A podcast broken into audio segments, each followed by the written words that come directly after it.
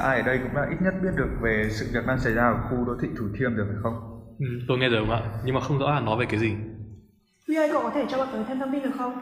À thì chỗ đấy là một khu đô thị rộng chỉ khoảng 1,4 mét vuông thôi nhưng mà nó bị chia cắt ở một con sông ấy.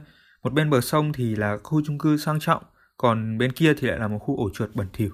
Ý cậu là có một sự phân hóa giàu nghèo rõ rệt ở đó.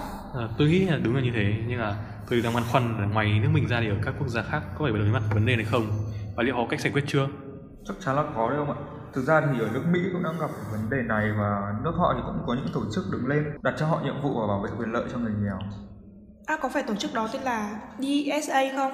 Tớ đã đọc về bọn họ trên các trang báo điện tử. Ừ, DSA à? Nghe cũng quen đấy. Tên tiếng Việt nó là gì nhỉ? Bây giờ tôi lại nhớ ra. Democratic Socialist of America có tên tiếng Việt là Tổ chức Xã hội Chủ nghĩa Dân chủ Hoa Kỳ đúng không ạ? Và nó cũng chính là chủ đề bài podcast của chúng ta ngày hôm nay. Tôi là Huy. Tôi là Đức. Còn tớ là Thảo. Và chủ đề của chúng ta ngày hôm nay là những nét mới về chủ nghĩa xã hội ở Mỹ. À, nếu mọi người chưa biết thì à, có một sự việc xảy ra trên chính trường Mỹ nhận được một cú sốc lớn. Nó bắt đầu cuộc đua giành vị trí ứng viên của đảng Dân Chủ tại khu quốc hội thứ 14 của New York, trong đó bao gồm cả quận Queens và Bronx. À hình như tôi có nghe nói rồi có phải là Joe Crowley, một trong những đảng viên quyền lực nhất phe Dân Chủ ở Quốc hội Mỹ đã thất bại trước một ứng viên lần đầu tiên tham gia bầu cử đúng không? Và cái tên này còn rất mới mẻ mọi người nữa cơ. Nếu tớ không nhầm thì có phải người đó tên là Alexandria Ocasio-Cortez đúng không nhỉ? Theo như thông tin tớ tìm hiểu thì cô ấy hiện giờ đã 28 tuổi, từng làm nhân viên pha chế đồ uống, ngoài ra còn là một tổ chức viên phục vụ cho cộng đồng, đứng trong phe ủng hộ Bernie Sanders, là một người thuộc tầng lớp lao động ở New York. Đúng là như vậy, cô ấy đã tự giới thiệu mình là thành viên của tổ chức xã hội dân chủ, chính là tổ chức xã hội chủ nghĩa dân chủ ở Hoa Kỳ mà chúng ta nói đến. Ờ, một vài năm trước thì ít ai từng nghe về DSA, nhưng mà ngày nay thành viên của tổ chức này đang à, ngày càng một tăng lên trên à, khắp nước Mỹ. Ừ, nó phát triển đến nỗi mà theo như lời của một nhân vật trải nghiệm mà tôi được nghe thì không quá khó để tìm ra những thành viên của tổ chức xã hội chủ nghĩa dân chủ trong một nhà máy bia ở gần một thị trấn như là Riverview Ừ, ở đó có một gã mặc một cái áo phông trên đó có dòng chữ là đoàn kết thì sống chứ dễ thì chết Ơ dòng chữ đó là như thế nào vậy? Nghe giống khẩu hiệu thế Cũng kiểu như thế. À Huy này, hình như trong quán bar đó có xuất hiện của một người phụ nữ trẻ. À, Cô ra thuật lại câu chuyện về việc làm thế nào cô ấy có mặt ở một cuộc biểu tình chống lại lệnh chống nhập cư Nhưng mà tôi vẫn chưa hiểu cô ấy liên quan gì đến DSA À, đó chính là người đồng sáng lập nên tri hội này tại West Virginia Tên cô ấy là Carrie Rose, 36 tuổi. Nhưng hiện tại thì Carrie Rose đã không còn hoạt động trong tổ chức này nữa rồi. Khi nói về tổ chức này thì một số người còn nhầm lẫn đó là một đảng chính trị, nhưng mà chính xác thì đó là một tổ chức phi lợi nhuận và có các chi hội ở trên khắp nước Mỹ. Ừ, tớ hiểu rồi. Nghe nói 3 năm trước, DSA chỉ có khoảng 6.000 thành viên trên khắp Hoa Kỳ thôi. Nó thậm chí còn ít thành viên hơn cả The American Racing Pigeon Union. Đấy là một tổ chức quốc gia dành cho những người yêu thích đua ngựa ở Mỹ vào thời điểm đấy tất nhiên là như vậy rồi cậu không biết nhưng mà đối với người mỹ thì xã hội chủ nghĩa họ không được ủng hộ cho lắm đâu tại vì nó có liên quan đến thời kỳ chiến tranh lạnh và những người cộng sản cùng với cả những là lãnh đạo chuyên chế độc tài trong bài báo mà tôi tìm hiểu thì có nói là tổ chức được cho là bắt đầu với Bernie Sanders người chạy đua cho tổng thống vào năm 2016 thì ông đã nhấn mạnh mình là người theo chủ nghĩa xã hội Đúng rồi đấy. Ngoài ra, việc Alexandria Ocasio-Cortez được đề cử vào tháng 6 đã làm cho nhiều người bàn luận hơn về tổ chức này. Đó chính là lý do tại sao mà trong 3 năm qua, thành viên của tổ chức xã hội chủ nghĩa dân chủ ở Mỹ đã thực sự phát triển.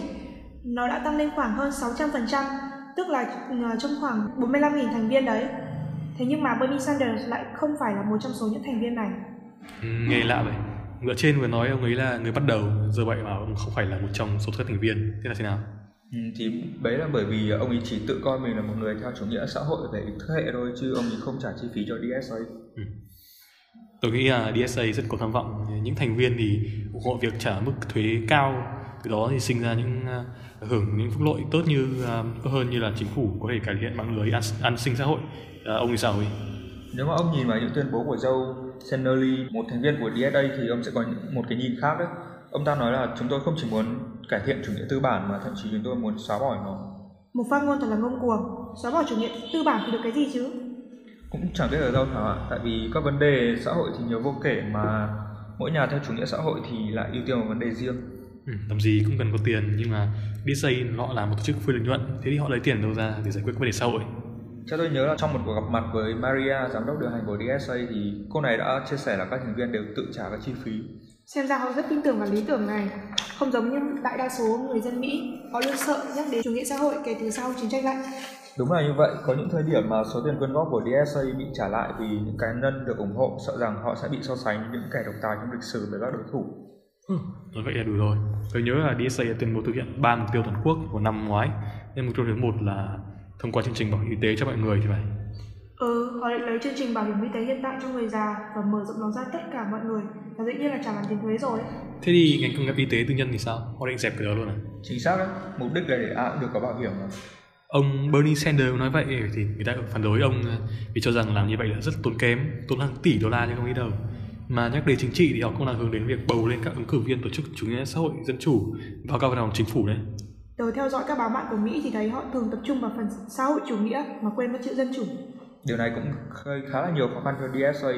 Cũng 20 năm rồi kể từ khi họ có một ghế chính phủ. Gần đây thì hình như chỉ có bà Alexandria Ocasio-Cortez ở New York và một số những cái tên khác như Julia Salazar cũng ở New York và Sarah Inamotaro ở Pennsylvania. Nghe cũng không nhiều lắm nhỉ. Nghe nói là mới chỉ có 5 ứng viên của DSA đi vượt qua được vòng bầu cử sơ bộ thôi.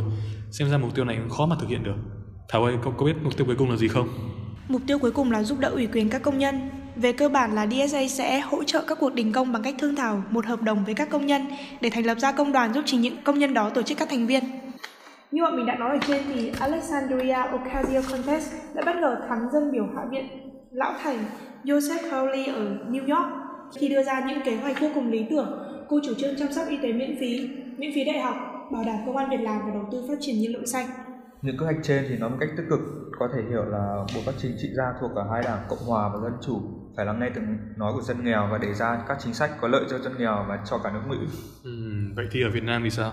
Như ông nói thì về quận Thủ Thiêm chẳng hạn, chẳng lẽ không có ai biện pháp gì sao? Thật ra thì đã có những dự án xây dựng những khu đô thị tái định cư cho người nghèo. Theo tôi thấy thì như thế vẫn là chưa đủ kiểu như bình mới rượu cũ ấy. Người dân cơ bản vẫn nghèo, chưa nói đến khi quy hoạch đất để xây dựng các đô thị mới thì còn kéo theo nhiều bất cập nữa. Cái họ cần thêm là những phúc lợi mặt y tế và việc làm. Nhưng cũng phải nói là không chỉ riêng Thủ Thiêm mà còn những vùng nông thôn ở Việt Nam nữa. Khi mà giới trẻ đổ xô lên thành thị thay vì chọn làm việc ở những vùng quê, công việc tại thành thị thì ngày một khó kiếm. Điều đó làm sự chênh lệch giữa giàu và nghèo trong thành thị ngày càng mở rộng. Ừ, đúng vậy.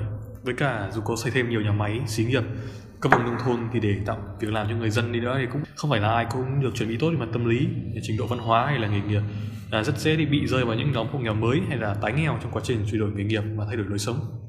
Vậy thì chúng ta cần có thêm những quan tâm về mặt giáo dục nữa, cần nhiều hơn những trường học được trang bị tốt cùng những chương trình khuyến học để khuyến khích học sinh, từ đó nâng cao trình độ dân trí và cải thiện đời sống của nhân dân. Còn một vấn đề nữa cũng đáng rất đáng để lưu tâm. Theo tớ thấy, xã hội chủ nghĩa ngày nay đang ngày càng may một ở Việt Nam. Những cái tốt đẹp của nó như học phí rẻ hay bảo hiểm y tế rẻ đang đứng trước nguy cơ bị suy giảm. Vậy thì nguyên nhân là do đâu? Theo tớ đó là sự xuất hiện của các dịch vụ y tế tư nhân cùng với việc trường tư ngày càng phát triển chăng? Hơn nữa thì những dịch vụ này tuy có đắt đỏ nhưng mà chất lượng có vẻ tốt hơn so với trường công hay bệnh viện công. Và như vậy thì những nghề như giáo viên, bác sĩ cũng sẽ được trả lương cao hơn. Đúng vậy, những thứ như bảo hiểm rẻ thì hầu như chỉ chi trả những bệnh phổ biến như là huyết áp cao vì thuốc chữa những bệnh này thường rẻ. Có những bệnh nan y như ung thư vì chi phí đắt đỏ thì không còn bảo hiểm nữa. Tớ cũng đồng ý và lại theo tớ thấy thật ra việc học phí rẻ không hẳn đã bị mai một ở Việt Nam đâu. Bằng chứng là gần đây thành phố Hồ Chí Minh đã ra công văn miễn học phí cho học sinh trung học cơ sở, trước đó đã là bậc tiểu học, vì phần lớn khả năng tài chính của người dân Việt Nam vẫn chưa tự chi trả được nếu không có các dịch vụ y tế công cũng như trường công.